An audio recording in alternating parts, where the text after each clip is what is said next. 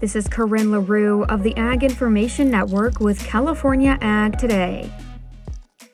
California's Prop 12 has ignited a flurry of controversy with national and international impacts, and it's going to take a lot of work to overturn. California Assembly Republican leader James Gallagher explains how that could take place. It would have to go back to the voters. So even if we in the legislature did it, it would have to go back to the voters. I think it's definitely worth consideration, something to look at. Hey, can we tweak this in a way, or you know, at least reform this in a way that actually is workable? I'm tired of our own farmers getting penalized in California. We've been fighting back against that. But now when you're like hurting farmers in other states, and at the end of the day, you're hurting the consumer. I think that's what we really got to drive home is like now we're hurting consumers and the availability of food at a reasonable price to those consumers. I think really kind of driving home that message and talking to people throughout California, that could have an effect that we could, you know, maybe make change there and create a, a better policy. But it's a heavy burden. I really wish the Supreme Court would have decided that case in the way that I think they should have. This is clearly discrimination between states. A state has the ability to pass policy for its own state, but it can't, in effect, pass policy in other states.